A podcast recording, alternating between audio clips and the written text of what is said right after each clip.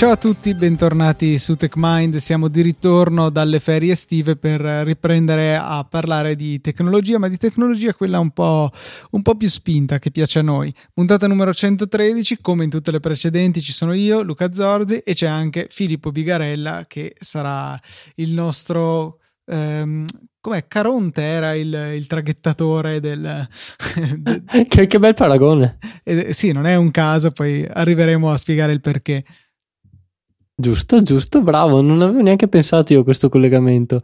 Comunque, ciao a tutti e sì, in realtà, boh, mi, mi hai stupito davvero, sto ancora pensando a come in realtà spiegheremo che Caronte in qualche modo, non direttamente, però oggi parliamo anche di mitologia. Sì, le, abbiamo pensato di dedicare una puntata al nuovo setup che io e Filippo abbiamo creato unificando le nostre forze per quanto riguarda i nostri server non domestici ma pubblici.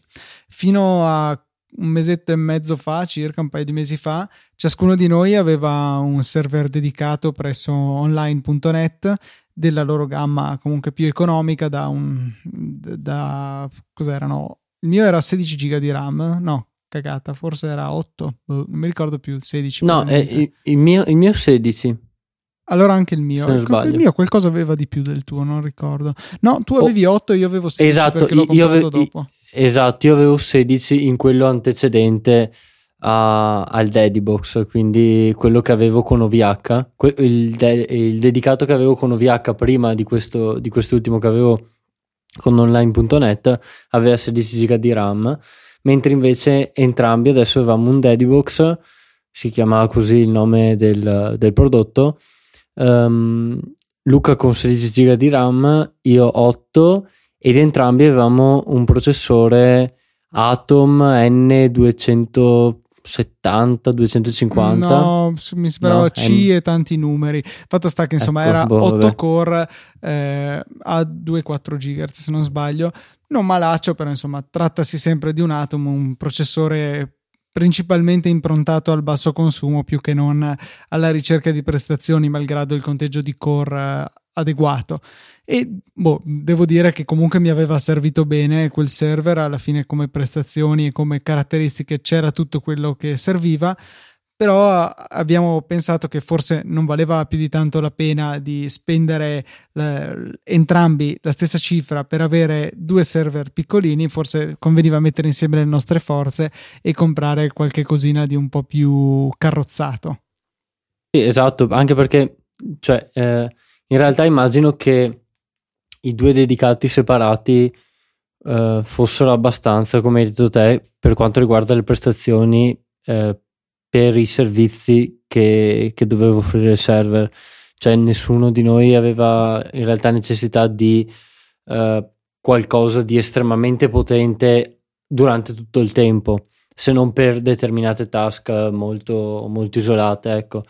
Um, quindi come uh, utilizzo e come acquisto penso sia stata una buona scelta a suo tempo avere il Daddybox. Poi ci sono state le offerte di online.net qualche mese fa, eh, attraverso le quali ci è convenuto essenzialmente fare l'upgrade ad un server dotato di processore Xeon eh, mm, E3 1231 versione 3, quindi un paio di generazioni ecco. fa, però comunque un quad core da 3,4 GHz che se non sbaglio ha circa 10.000 su Geekbench, quindi mm, il mio Mac qua a fianco a me mi fa 14.000 se non sbaglio, però insomma eh, la differenza tra avere un portatile con la ventola poi che va a 1000 se sfrutti quella potenza e avere un server per il quale la corrente è inclusa, quindi se, più, se anche lo usi al 100% non è un problema e soprattutto dotato di un gigabit simmetrico di connessione c'è una bella differenza. Sì, e soprattutto perché queste, questo tipo di hardware, ah, e non abbiamo menzionato vabbè, i 32 giga di RAM e svariati terabyte, non due ricordo. dischi da 2 tera. Ecco, di, di, spazio di archiviazione, permettono in realtà di um, costruire sul, um, sul nodo fisico, cioè sul server stesso, un'architettura logica virtuale più complessa, però che permette uno sfruttamento migliore delle risorse e un'organizzazione molto più uh, capillare, molto più granulare e che ci permetta di essere anche più agili a seconda di uh, cosa dobbiamo fare con uh, il server e cosa ci serve in un determinato momento. Sì, eh, in pratica Luca e Filippo hanno scoperto la virtualizzazione, diciamo, in questi ultimi mesi. No, forse direi che scoperta non è la parola giusta, però hanno cominciato a sfruttare le potenzialità di queste tecniche. In questo modo possiamo avere eh, un grosso pool di risorse da dividere per tanti scopi in macchine che possono essere isolate tra di loro, quindi garantendo sicurezza e, e il fatto anche che se sbagli qualcosa, se incasini totalmente la configurazione magari di una parte di questo, gli altri servizi non vengono toccati. In questo modo dico una banalità, io è da mesi che faccio uno dei backup che faccio del mio Mac, quello online, lo faccio con ARQ, l'applicazione ARC con la Q per l'appunto, e dei dati principali che sono un circa un 130 giga, 120-130 giga. dal mio Mac lo facevo sul server di Easy Podcast che D'accordo, non era un grosso problema perché alla fine si connetteva solamente in SSH e con SCP copiava tutti i suoi file cifrati eh, sul server. Però comunque era poco elegante perché il server di Easy Podcast ha la funzione di servire Easy Podcast avere lì in una cartella anche i backup del mio Mac funzionava sicuramente, non creava nessun problema, però non era una bella soluzione. Adesso c'è un container dedicato, magari poi parliamo di questi container, eh, che fa solamente quello, cioè ha installato solamente SSH in pratica e non fa altro che ricevere i miei backup. Sì, è, è bello che abbiamo menzionato il concetto di container, però non abbiamo detto eh, la piattaforma di base che utilizziamo, ovvero Proxmox. Che è una derivata di Debian, quindi su base Linux, che mette insieme tutte le tecnologie necessarie alla virtualizzazione e alla containerizzazione eh, più moderne. Giusto appena prima che cominciassimo con questo progetto era stata rilasciata la versione 5 per cui eh, abbiamo subito potuto saltare sul, sulla versione più recente e mh, file system utilizzato ZFS che quindi ci dà la possibilità con gli snapshot con eh, tante altre caratteristiche di avere una gestione flessibile dello spazio eh, gestire le quote mille altre cose veramente pratico e eh, una pratica interfaccia web in cui possiamo eh, creare le macchine, accenderle, spegnerle, distruggerle, eh, connetterci a una console virtuale, quindi è un po' come se fossimo lì con un monitor, una tastiera e un mouse attaccati al server virtuale e, è veramente comodissimo, funziona veramente bene.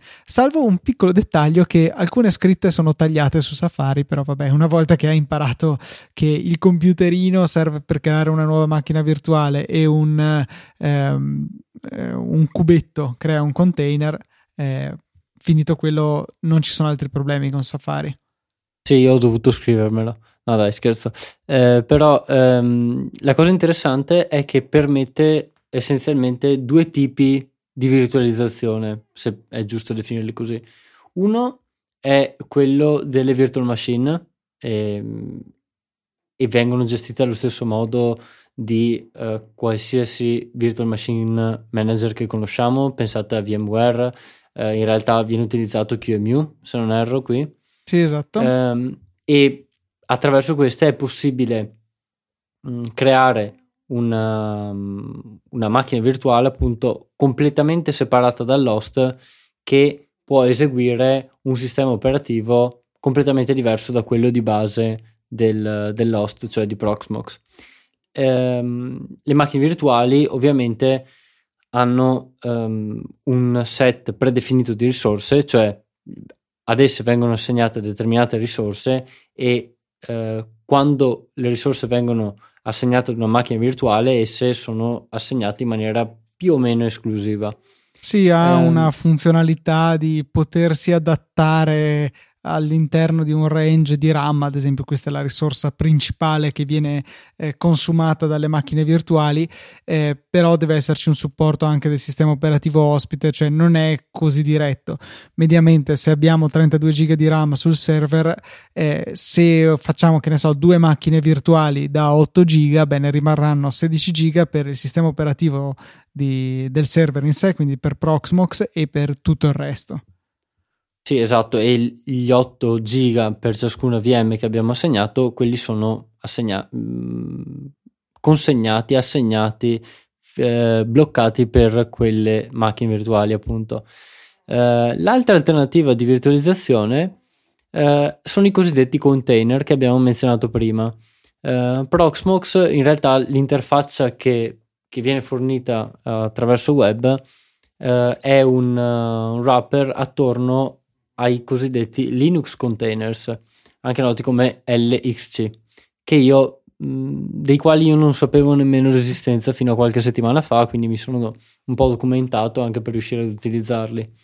Um, e la differenza principale tra una virtual machine ed un container è che um, il container eh, viene eseguito in maniera completamente isolata dall'host, però condividendo il kernel dell'host. Quindi c'è un, un layer che viene eh, interposto tra host e eh, ambiente virtualizzato che fa da mediatore, se vogliamo, um, tra appunto l'host e il guest, tra virgolette, anche se non so se, può, se si possa definire guest, il container, um, e attraverso questo meccanismo è possibile gestire in maniera um, più granulare le risorse e fare uh, e applicare ter- certe configurazioni che sarebbero molto problematiche uh, se si volesse utilizzare una VM. Ad esempio, l'utilizzo uh, e l'assegnazione on demand di uh, CPU, RAM, um, dispositivi di output, qualsiasi cosa.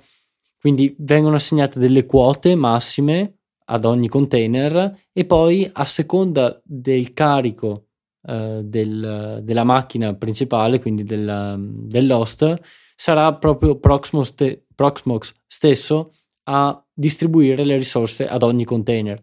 Uh, questo ci permette di fare una cosa che si chiama over provisioning, cioè io posso creare, um, ricordiamo che abbiamo 32 GB di RAM, io posso creare um, 6 container da 16 giga di RAM ciascuno eh, e comunque il, il, sistema operativo Proxmox me lo lascerà fare perché, perché eh, non significa che io ho la necessità di avere 96 giga di RAM mh, mm, per tutto il tempo mentre questi container sono in esecuzione. No, dipende da, il, dal carico di ciascun container. Certo, se ognuno di essi è pieno carico, eh, sì, mm, probabilmente ad un certo punto il sistema operativo dirà le risorse sono esaurite, questo è il massimo che, che posso garantirti. Però in genere è possibile avere ad esempio un container a 16 giga, un altro a 8, eh, un altro a 4 e via, eh, via discorrendo e permettere un bilanciamento del carico in base appunto alla richiesta che viene fatta alla macchina. Um, i Linux container sono implementati, eh, ora se non ricordo male, attraverso una funzione del, del kernel di Linux che si chiama eh, cgroups, ehm, che appunto permette questo, tutta questa serie di, di, gestione delle risorse. Um, è importante di, mh, far notare che comunque contain- l'ambiente interno al container è completamente isolato dall'host cioè è possibile, come diceva Luca, creare un container solamente per SSH nel suo caso, che abbia solamente SSH installato eh, e quindi la gestione del file system è completamente separata da quello dell'host principale. Um, il quale però riesce ad accedere al file system del, esatto. del, container, ma non viceversa, che è esattamente quello ovviamente. che volevamo. Giusto così, stavo controllando, noi in questo momento tra container e VM abbiamo 32 giga e mezzo assegnati, così. Ecco. Eh, in realtà il forte over provisioning viene dalle, dalle, dai container. L'unica macchina virtuale che abbiamo in questo momento in esecuzione è pfSense, al quale ho assegnato 512 miseri mega di RAM, ma che gli bastano ampiamente per le funzioni che svolge in questo momento. E appunto hai menzionato in realtà una cosa molto importante di tutta questa architettura che non abbiamo detto all'inizio, ovvero pfSense.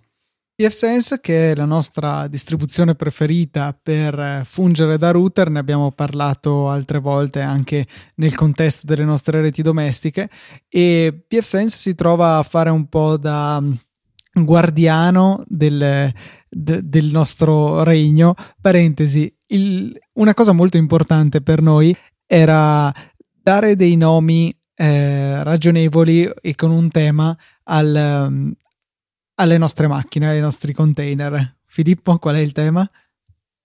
No, allora aspetta, eh, qui vorrei precisare una cosa. Il tema, se non erro, l'hai proposto tu, giusto? Sì, esatto. Ok, quindi non datemi colpe che non ho. Poi io, io, io ho eh, accettato questo tema perché effettivamente um, aveva, cioè, aveva, ha ancora senso.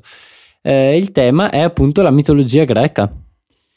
Andando ehm, a scegliere poi degli dei per ogni funzione della, della, esatto. dei nostri container. Esatto, e um, qui in realtà sarebbe da parlare prima vabbè, della struttura de, dei container che così ma ci arriviamo sarebbe... dopo dai adesso torniamo un attimo su pfSense qual è la sua funzione? Okay. beh ricevere la connettività dal nostro provider che di default fornisce un singolo indirizzo IPv4 e una slash 48 per ogni account di IPv6 slash 48 uguale tanti tanti e mm, in questo momento ho, l'ho, l'ho, divisa, cosa che si può fare dal pannello di online, e puoi farti una slash 56 per ogni macchina, che è già più ragionevole. E appunto questa slash 56 l'ho data a pfSense che ulteriormente va a dividerla in altre sottoreti. Ho 3 slash 64 più una per la VPN, insomma, um, indirizzi IPv6 ce n'è finché se ne vuole, il che è una cosa interessante perché mentre gli indirizzi IPv4, dicevo, di default ne abbiamo uno e poi ne ho acquistato un secondo, eh, poi magari diciamo anche perché, eh, questo implica che per accedere dall'esterno ai container che vogliamo che siano accessibili dall'esterno perché espongono dei servizi, è necessario ricorrere al NAT perché abbiamo solamente due indirizzi IP a fronte di una decina tra container e VM. Per cui eh, bisogna necessariamente fare un po' la stessa cosa che fate a casa, dire che la porta, non so, 123 del, del vostro IP pubblico viene mappato alla porta 22 SSH, ad esempio, del container con indirizzo IP interno 10. quel che è. E, con IPv6 questo non è necessario, è sufficiente in pfSense consentire dalle regole del firewall la comunicazione verso l'indirizzo IPv6 della nostra macchina o container alla porta che ci interessa e ci connetteremo direttamente a quella, quindi senza tirare in ballo il NAT, che è un, un tema che a me sta molto caro. Eh, tra l'altro, coincidenza vuole che in questo momento abbia addosso una maglietta che ho vinto su Hurricane Electric, un noto tunnel broker che ci consente, anche se il nostro provider non ci dà IPv6, di prenderceli tramite il loro servizio. In pratica, se fai bene le domande a un loro quiz, eh, ti regalano questa maglietta, me l'hanno spedita a casa, quindi sono marchiato IPv6 anche addosso.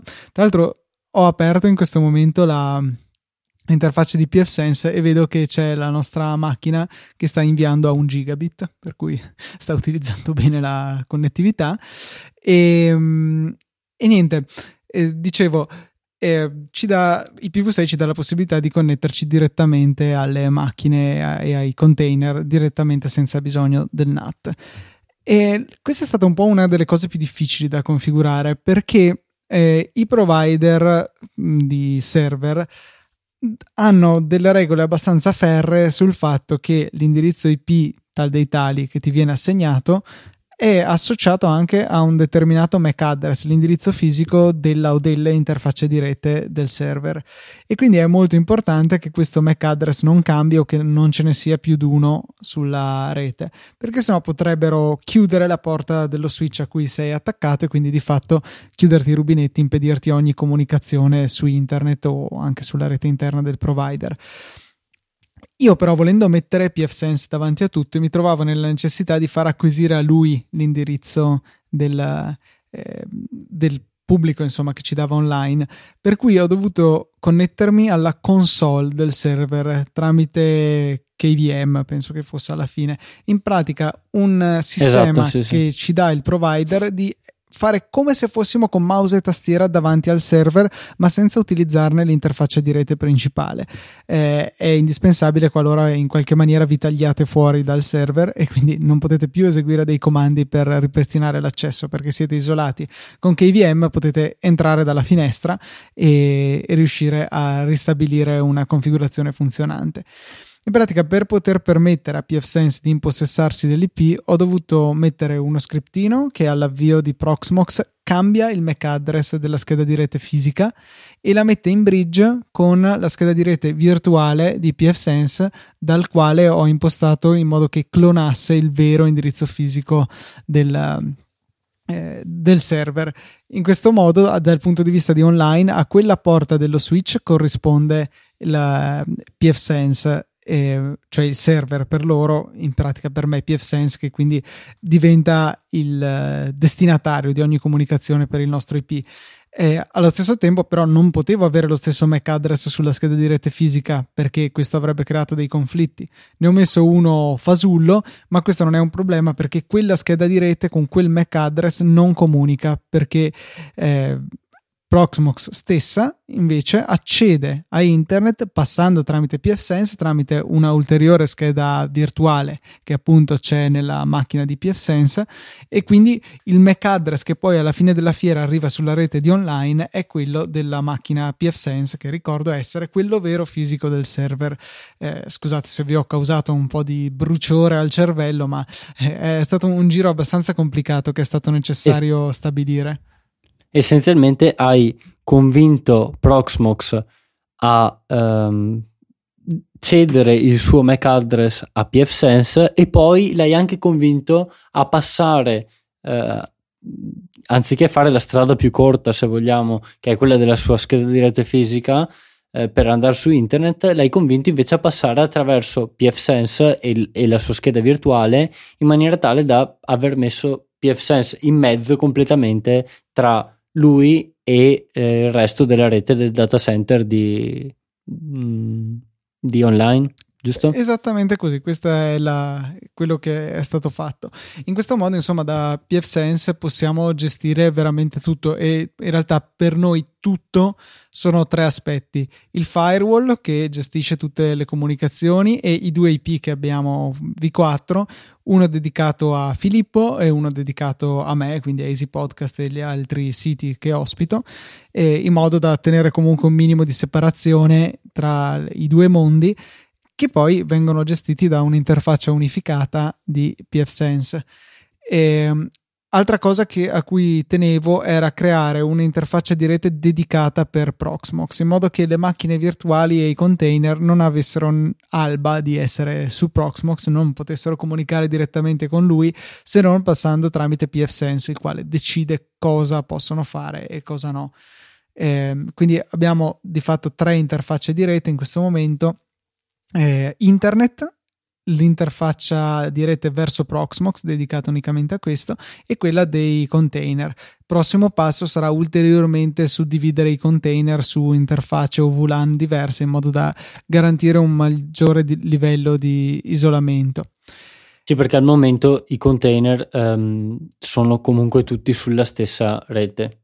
Esatto, interna. cosa che sì, miglioreremo in futuro. Altra cosa che ci è utile sono i DNS perché abbiamo un dominio interno banalissimo che usiamo per eh, poter non ricordarci l'IP di uh, ciascuno dei container. E altra cosa la VPN perché la configurazione di Proxmox e pfSense si gestisce unicamente se si ha accesso alla VPN che uh, appunto abbiamo eh, impostato e che a, sua volta va a finire nei nostri due pfSense eh, domestici in modo da garantire la sicurezza di questo aspetto di fatto vitale perché eh, c'è tutto quanto dietro.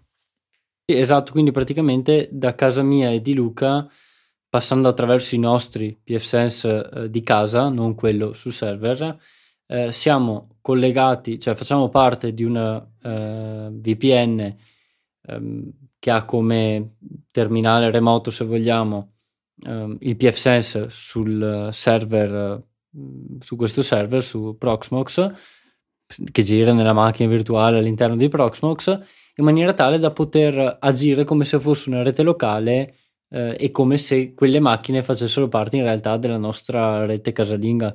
O, sopra, eh. o insomma, casalinga Domestica. o meno, il fatto è che noi ci possiamo accedere e esatto. senza dover uh, configurare niente sui nostri dispositivi. I nostri dispositivi, per il solo fatto di essere in una rete gestita dai nostri pfSense, ha accesso a tutte quelle risorse che invece sono chiuse dietro il pfSense remoto.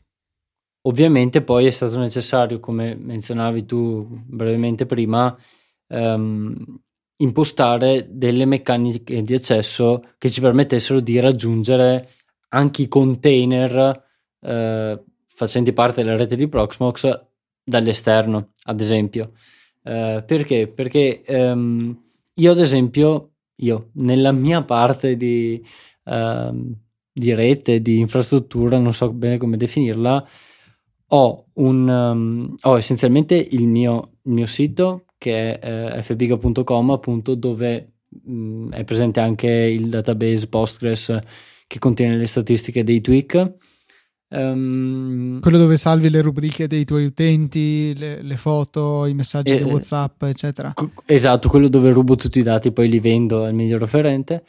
Um, no, scherzavo ovviamente, prima che qualcuno pensi male, no, no, non faccio queste cose.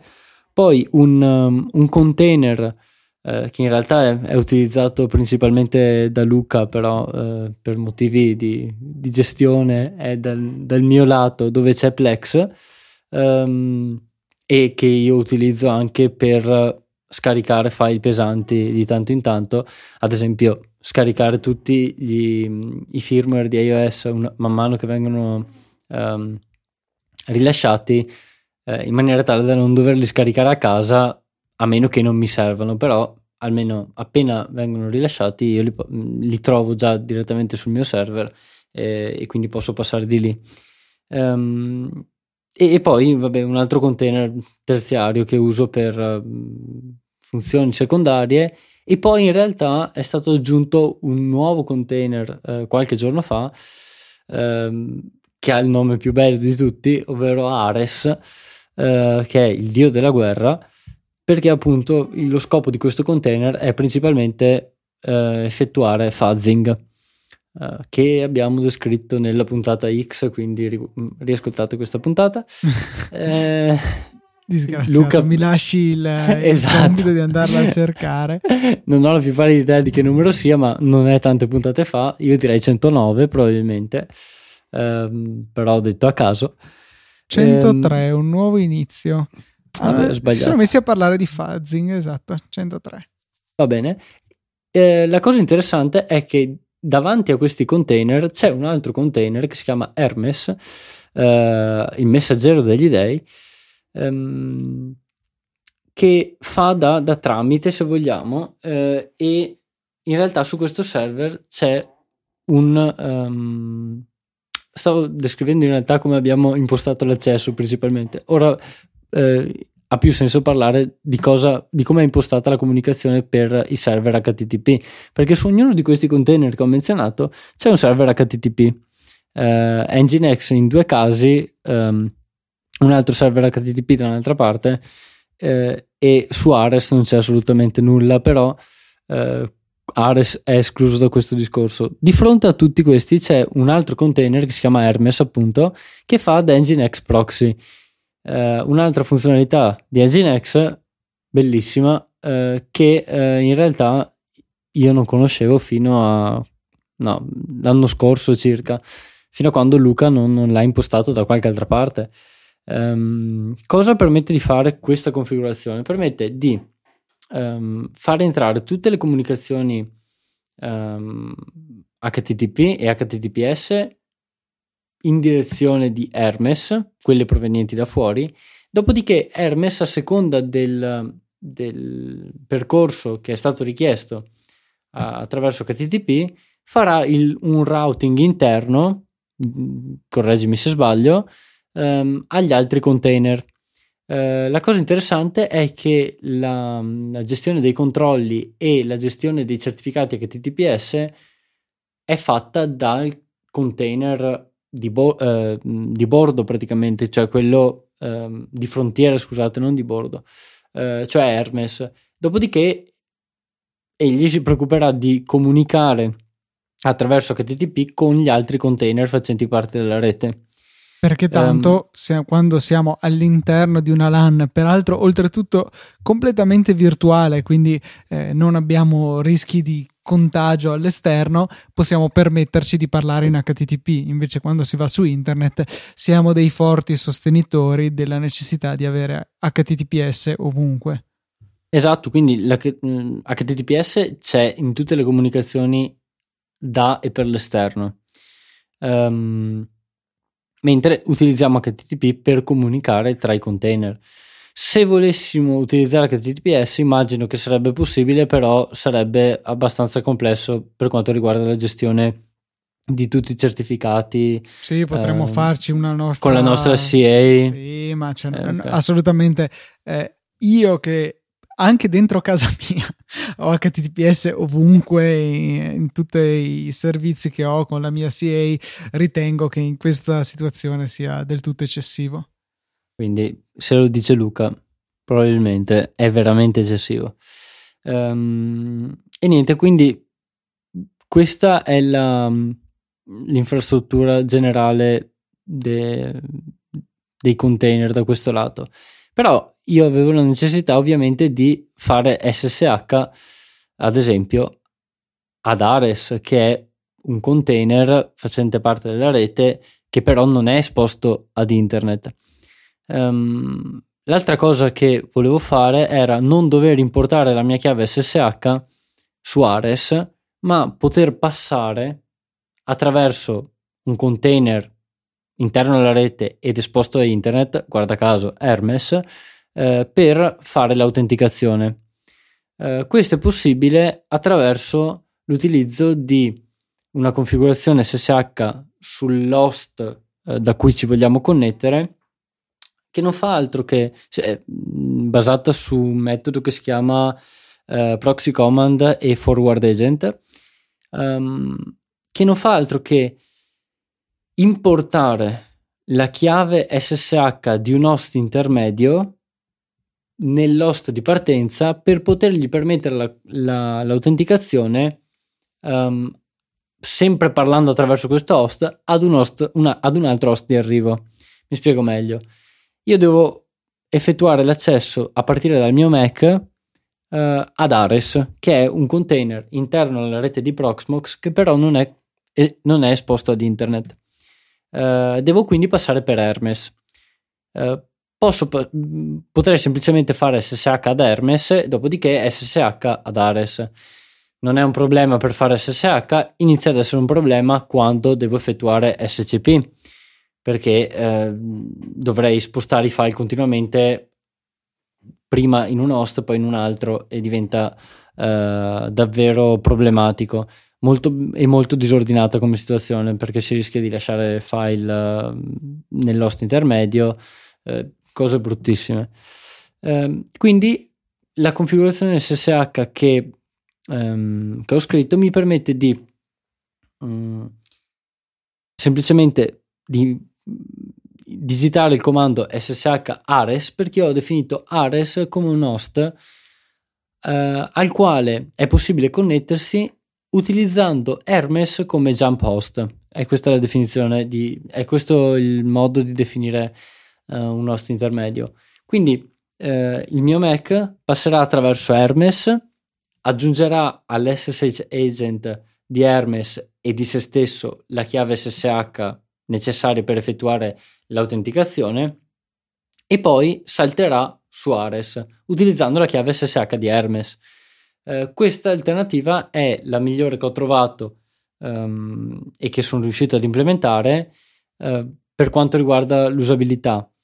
Uh, è anche um, diciamo sufficiente per quanto riguarda la sicurezza. L'unico mm, piccolo difetto è che um, mentre la connessione è attiva, quindi mentre io sono connesso ad Ares, se un processo malevolo um, è in grado di elevare i propri privilegi ed essere root, quindi oltrepassare i permessi uh, imposti dal file system uh, o del mio Mac uh, oppure di Hermes, se è in grado di farlo sul mio Mac, sarà in grado di um, far finta di impersonare, ecco, di impersonare Hermes. Se è in grado di farlo su Hermes, sarà in grado di impersonare il mio Mac mentre la connessione è attiva. Quindi sì, questo è il piccolo difetto di questa configurazione che però considerando il, uh, il threat model di, di questa infrastruttura non, non rappresenta un grandissimo rischio. Sì, è sempre importante tenere conto dei potenziali rischi, ma anche calarli nella realtà de, di ciascuna situazione. Ad esempio, è sempre possibile che qualcuno eh, cerchi di chiamare il vostro provider per farsi migrare la, la vostra SIM a una nuova SIM dicendo che l'avete persa in modo da ricevere gli sms dei servizi e resettarvi le password, però è anche probabile che mi spiace rivelare svelarvi questa verità, forse non siete così interessanti. Esatto, quindi eh, anche in questo caso, per mh, mm, legarci di nuovo al nostro esempio, se qualcuno è in grado di elevare, eh, di appunto ottenere privilegi elevati all'interno del mio Mac, non è un gran guadagno poter impersonare Hermes perché semplicemente dal mio Mac può entrare su Hermes e fare quello che vuole. Quindi non... perché la mia chiave SSH comunque è stata importata su Hermes. Um, quindi appunto il rischio causato da una possibile impersoni- impersonificazione di, di, Hermes a partire dal mio Mac non è così, non è così grave. Altre cose mm, che mi vengono in mente la possibilità di montare una cartella o nel nostro caso un dataset di ZFS in più container per condividere dei dati è, è molto pratica. Ad esempio, lo spazio eh, dove Plex va a prendere i contenuti è sia quello in cui io carico contenuti dal mio Mac, ma anche quelli che possono finire lì da download manager o comunque servizi che risiedono su altre macchine, per cui non devo passare avanti e indietro questi file, ma saranno semplicemente in uno spazio disco che è accessibile da tutti i container nel quale decido di, di montare il dataset. Chiaro, tutti hanno accesso, tutti possono modificare i file, però è, nasce appositamente per dei file che debbano essere comuni. Sì, esatto, e mh, mm, non hai necessità di trasferire i file da un container ad un altro oppure e comunque puoi, com- eh, puoi, configurare ciascun container con il minimo spazio eh, necessario mm, per quanto riguarda l'archiviazione perché tanto il grosso dei dati risiede sul dataset esterno. Tra l'altro eh, si parlava di eh, archiviazione, l'archiviazione è definita da appunto dataset di ZFS che quindi ehm, possono essere in over provisioning anche queste. Tu poni un limite massimo, ok, tu potrai occupare al massimo 100 giga, però si può arrivare a superare la somma dei dischi. Chiaro che eh, nel momento in cui veramente si raggiungesse quello spazio eh, occupato, dico superiore allo spazio su disco, mh, mm, le cose non finirebbero poi benissimo. Però c'è questa possibilità, insomma, si pone un tetto superiore facendo conto sul fatto che non ci si arriverà in contemporanea con tutte le macchine. O almeno si spera. Ecco, questa penso che sia stata una panoramica abbastanza completa. Ci sono tante funzioni in più di Proxmox, di PFSense che non abbiamo affrontato. Ci, andati, ci, sono andate via molte ore, Filippo, per configurare tutto quanto, però direi che è del tutto soddisfacente in questo momento. Sì, anzi, um, diciamo che quando abbiamo iniziato a pensare di unificare i server, um, c'era un'idea di questo tipo di configurazione, anche se era un po' più disordinata. Uh, poi pian piano, anche uh, capendo meglio le possibilità di Proxmox uh, e, e, dopo che Luca aveva fatto diversi esperimenti, io non ne sapevo assolutamente nulla di come funzionava tutto ciò. Luca aveva già impostato pfSense e tutto, abbiamo speso diverse ore appunto per configurare tutti i container, eh, definire una, una, policy se vogliamo di assegnazione degli indirizzi, di, delle risorse a ciascun container e tutto quanto. E, e alla fine penso che il risultato sia davvero soddisfacente perché sfruttiamo al meglio le risorse offerte da questo server, eh, possiamo utilizzare ehm, un insieme di servizi in maniera estremamente comoda, ehm, non abbiamo più il problema eh, che potevamo avere sui nostri server singoli precedenti, cioè eh, del, del, disordine, lo definisco io, cioè voglio, installare, voglio provare a, a tirare su questo servizio, ok, installiamo 2000 pacchetti perché sono richiesti tipo da NPM, NPM ad esempio, esatto. Node, i tuoi amici. Che possono scoppiare tutti quanti. Però, ehm, ad esempio, in questo caso si creava un grandissimo disordine sul server principale, perché era l'unico che, che c'era, eh, mentre ora ci basta creare un nuovo container, configurarlo anche alla buona, così senza, senza perderci troppo tempo, uh, vedere se le cose funzionano, se ci piacciono e poi decidere di tenerlo oppure migrarlo, migrare lo stesso servizio su uno dei container già esistenti mm, perché magari concettualmente sono affini. Ecco e avere questi container piccolini con una sola funzione vuol dire veramente un consumo di risorse minimo. Abbiamo parlato più volte di Hermes, che è in pratica questo eh, portinaio insomma, della nostra infrastruttura che esegue Nginx, SSH e penso nient'altro eh, consuma 36 mega di RAM su 32 giga che abbiamo potenzialmente disponibili. L'altro container nel quale io faccio i miei backup occupa 29 mega di RAM e probabilmente c'è anche cron che gira anche se non serve a niente. Per cui un utilizzo minimo di risorse ma una grande compartimentalizzazione, non so se esiste questa parola, e, e una grande flessibilità. Ti rendi conto di aver fatto una, una porcheria una configurazione disordinata, cancella, butti via tutto. Oppure devi tentare un aggiornamento di mille mila pacchetti con mille mila dipendenze, fai uno snapshot prima di cominciare, provi, se va bene, benissimo, butti via lo snapshot, se no torni indietro a quello snapshot. È una funzionalità che è veramente comoda e che è più difficile da ottenere con macchine fisiche. Anzi, richiederebbe un lavoro molto maggiore, anzi, Ehm, di quello che abbiamo fatto qui se volessimo ottenere la stessa flessibilità su macchine fisiche. Ecco.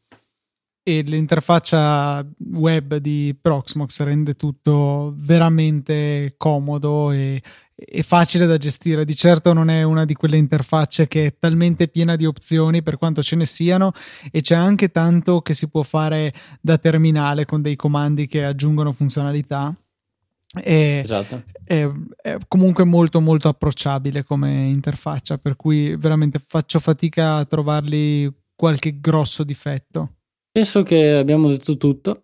Mm, se ci sono mm. domande sono le benvenute chiaramente sia via mail a techmind.easypodcast.it sia anche su Twitter magari menzionate l'account techmindpodcast e fateci sapere cosa non abbiamo approfondito su questo nostro setup Detto questo, direi di salutarci, darci appuntamento alla prossima puntata di TechMind. Nel frattempo, un augurio di una buona giornata, serata, settimana, fine settimana, insomma, un po' quello che vi capita in questo momento alla fine di questa 113esima puntata di TechMind. Un saluto da Luca e da Filippo.